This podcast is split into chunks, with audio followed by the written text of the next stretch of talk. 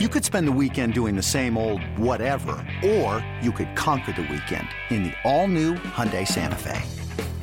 Visit HyundaiUSA.com for more details. Hyundai, there's joy in every journey. This episode is brought to you by Progressive Insurance. Whether you love true crime or comedy, celebrity interviews or news, you call the shots on what's in your podcast queue. And guess what? Now you can call them on your auto insurance too with the Name Your Price tool from Progressive. It works just the way it sounds. You tell Progressive how much you want to pay for car insurance, and they'll show you coverage options that fit your budget. Get your quote today at progressive.com to join the over 28 million drivers who trust Progressive. Progressive Casualty Insurance Company and Affiliates. Price and coverage match limited by state law.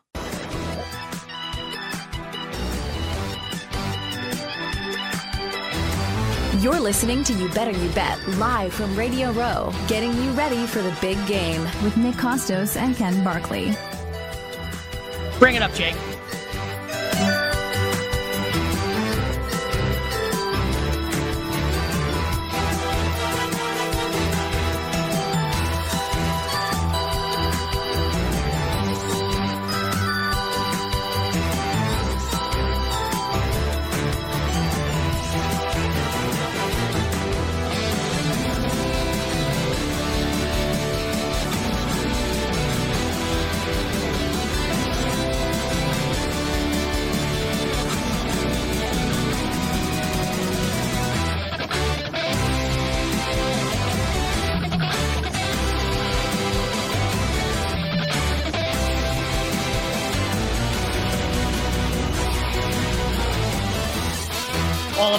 For tonight coming up in the final segment of the show.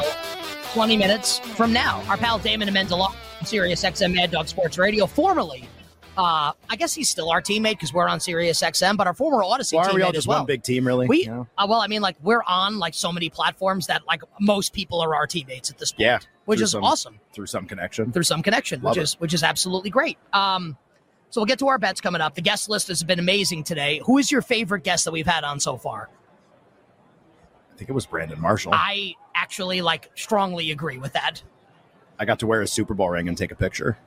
It was pretty cool. I said, did you, I sent you the picture. It's a good did. picture. Yeah, it's a good picture. Yeah, Uh, pretty good. That story that he told at the end was like, Yeah. and the way he told it, like, and you've had this happen a bunch, probably, right? Where you're, you, you know, you're like fishing a little bit when you ask the questions to somebody, especially somebody who does like ten interviews in a row or five interviews in a row. Like, what are they going to give you that they're not going to give everybody else? So you like fish a little bit, and then like you know, it doesn't always work. Sometimes you ask questions like, eh, the answer was whatever, and uh, and so I was like, yeah, I asked him this question, and it's like he's like, that just reminded me of a story, and I was like, oh, oh yes, how, how Oh, about yes. how about the uh, the story about when he's wearing a Super Bowl ring, and he, I I don't know who he said was the other person that had a Super Bowl ring. he didn't mention the name of the other Yeah. Super Bowl winner, but Andre Reed was and it was like an Andre Reed who didn't win a Super Right. Bowl, and Reed's like, yeah, well, I have a Hall of Fame ring. right, which apparently is like a crappy looking ring too by all by Brandon's account. But like that was kind of what a lot of players have said that I've worked with in the past. Like, would you rather have make the Hall of Fame or win a Super Bowl?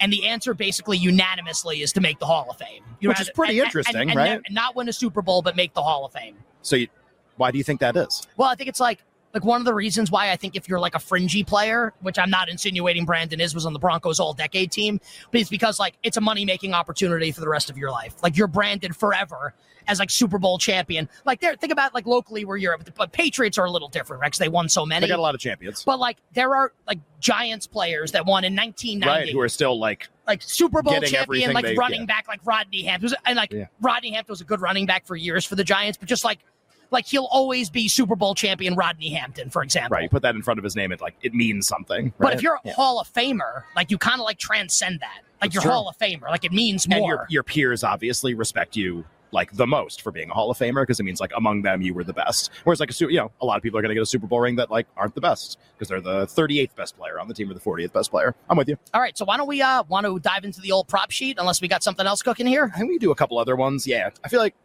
I feel like the prop sheet's like a little weaker this year. Like it's just like uh, I don't know. I I Are here's my we weaker? What do you think it is? No, I don't think it's weaker. I think it's that we are enjoying like doing a different type like this of is show. a like this is a bummer. Like it's like a it's like the stuff that would normally be awesome and it's still good. It's like, but I'm not I'm not talking to Super Bowl champion Brandon Marshall yeah, anymore. like it's just like it's a little different. So Right. like I think the prop sheet's still great. Like tomorrow when we're not on Radio Row, we'll still have some great guests on. I think like the prop sheet will feel amazing again. I agree. And we'll do uh you know, we usually do award market roulette on Thursday. We'll do maybe we'll do some of that tomorrow. Like a lot a lot has happened. Like hockey's back. There's been a ton. Do you want to hit something? And like you and I have spent like time off air talking about this stuff, and I think it's our plan to do some of it on the show, and then it's just like What do you want? You know, like listen to the show. Well, like- I, we've gotten a lot of notes, by the way, that people have loved the show this week. Yeah, like like we thought Jerry. We did not know Jerry Ferrara was definitely going to be on today. We thought like at some we point. also thought it would be later in the show if he was going to be on. and so, like, I walk over. Ken and I are tape a spot with Maggie Gray and Andrew Perloff, CBS Sports Radio, that will air tomorrow morning on CBS Sports Radio. And we walk over to the set at like 54 past, and we're on at the top of the hour. And Jerry Ferrara is standing here. It's like, okay, well, I guess this is how we're starting the show. right. So Which there it is. And, and I think, and you got something really good out of it. And to be fair, like, what were we going to lead with anyway? NBA trade deadline. Like, okay, well, who who better to help us break down the NBA trade deadline than like super Knicks fan Jerry Ferrara? They're the only team that did anything today, basically, besides the Thunder. Uh, all right. So, what kind of award takes do you have? Anything? Anything in We- the uh, in the hopper? I mean, most improved is obviously like the thing that, that the most people are going to care about because it's the most vulnerable. And we did it earlier in the show. Like Maxey can't be this price probably. There's no polling, so nobody knows. Nobody even knows that he was ahead. Nobody knows that he's ahead right And, like, now. should he even still? He's like minus 400 still at BetMGM. and like most improved player. It started to move. So we had uh, the 50 point game that was last week. His price got bet, like not even bet out, like moved out a lot as a result of that game. And you know, a lot of people that I talked to were like, I don't know if he's going to win, but man, that seems like a huge overreaction to literally one game when we're not even sure he was supposed to be the favorite anyway. The problem with this award and like solving it is there's always a subjective aspect to it. MVP usually it's like all right, like team success, player success. You combine them, you get like a rating. That's that's who wins MVP. Most improved player. It's like all right, is it is it the best player? And this is what people like writers who vote for the award talk about all the time. Is it the best player? Like okay, like maybe the level of improvement wasn't as great, but it's like the guy who's the best who improved, or it's the guy who improved the most, even if he didn't end up an all star, even if he didn't end up as good as some of the other players. And we never know year to year how voters are going to interpret the award to award that. And so, because we never really know which one they're going to pick, and we have some historical tendencies, but we don't really know. And every year is different. And we have, again, I just want to emphasize this no one knows what anyone thinks. but Ken, it does. Has there been any polling to tell us what they think? But like I know I know people are probably like, God, will you just like stop it with the no polling thing? Like, do people know how ridiculous there was a Greg Wyshynski E ESPN hockey poll that came out earlier this week. We have a crystal clear idea of who the first, second, third, fourth, and fifth candidates are in every single award market, and there should be no dispute about who those players and coaches are. There should be zero. We should have like uniform opinion about who is in first right now in every hockey award market. MacKinnon is ahead. Hellebuyck's ahead. You can talk about by how much now, but like he's ahead. Tocchet's ahead. Quinn Hughes is ahead. Like we, these are facts. They are ahead. Who's ahead for most improved player? Nobody has a freaking clue. Nobody knows. Nobody has any idea. And a guy's minus 600, which is pretty interesting.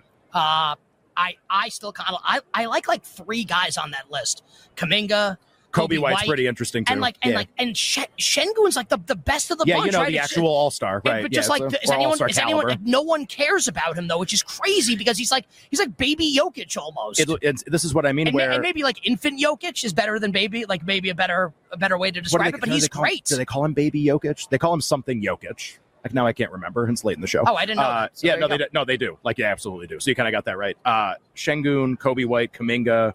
These are viable candidates. Uh, the way I would try to think about it, and I, like I don't have to be right with the conclusion that I draw, but I would be thinking about the award this way for sure, which is, all right, like 30 games left, 35 games left.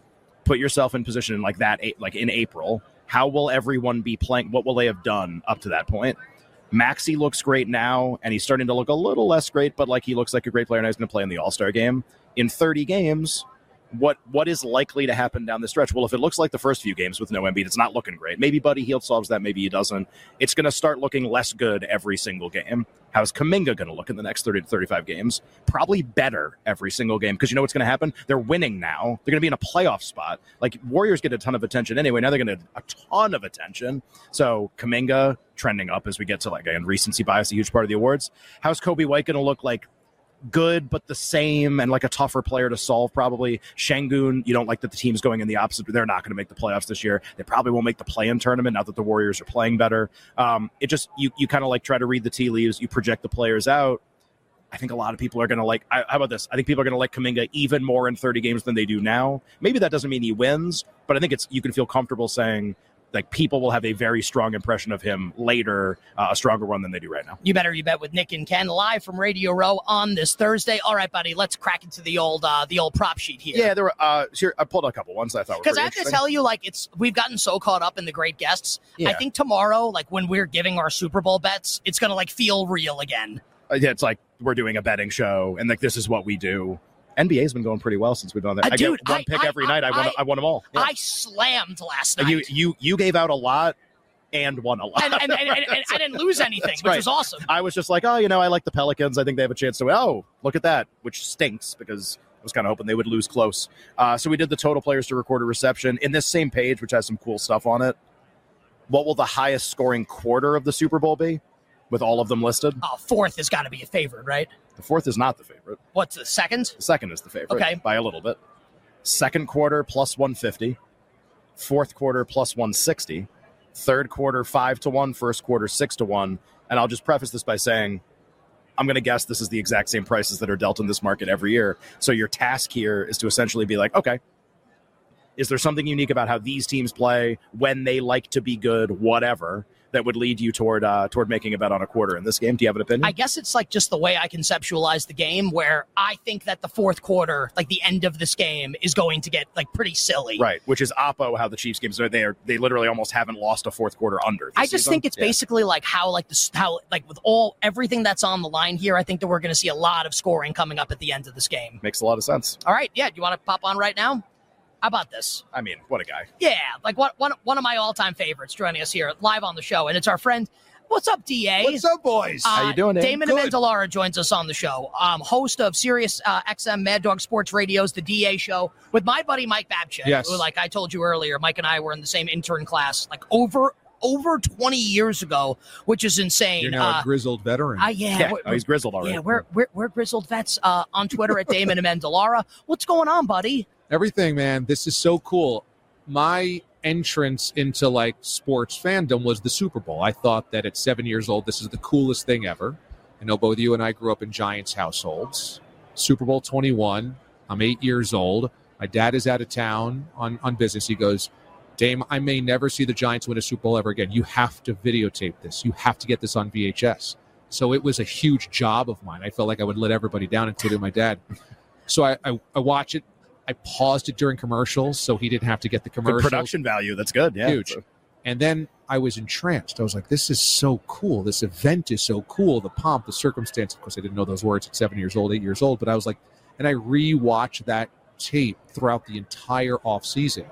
And now every time I get to come to Radio Row or be part of this, it just reminds me of how cool the whole massive event is. And to be part of it is like mind blowing. What's the uh, what's the coolest thing you've done so far this week?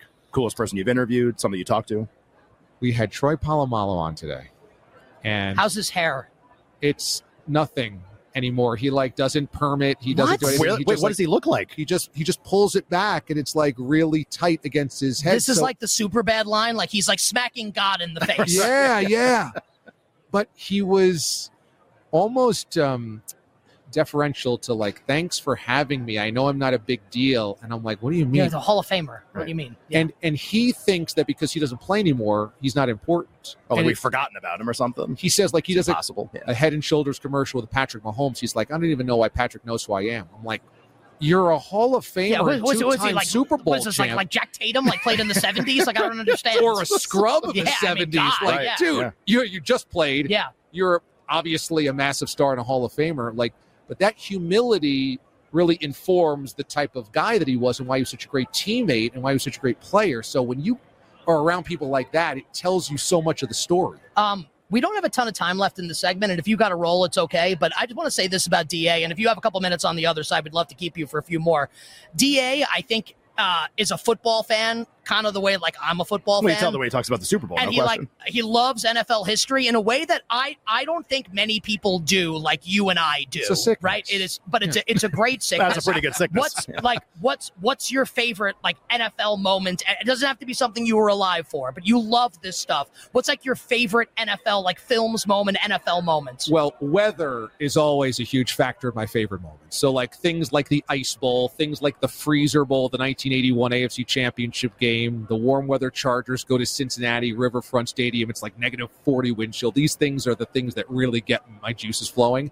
But I'll tell you, one play that I can't let go, I'm not even a Seahawks fan, is when they threw at the goal line to Malcolm Butler, Yep. basically. Yeah, I was there. and I just interviewed Golden Tate. And I couldn't help but go there. Did just you ask him about Russell Wilson or no? A little bit. and and Golden Tate was he was not on that 2014 team. He Yeah. had just left for the Lions. And he said, you know, Wonder why. he said that there was there was a part of him that laughed when they threw the pick, like ha ha ha. And I was like, wow. And I, he said they they were never the same emotionally after that. I said they couldn't trust each other. They could not trust. They couldn't trust Pete. They couldn't trust the play calling. They couldn't trust Russ. All of that was like baked into it. And I feel now we're finally getting those stories. Now they're finally admitting that. Right, a Now- little long after the fact, so enough time has gone by. and yeah. yes, and that to me is perhaps the most defining play in NFL history because it rips apart a potential dynasty in the Seahawks and it gives, remember, the Patriots their first ring in 10 In years. it's like some credibility, right? Had yeah. they not picked that interception off or picked that pass That's off, three Super Bowl losses for Brady Right. since the last exactly win. right.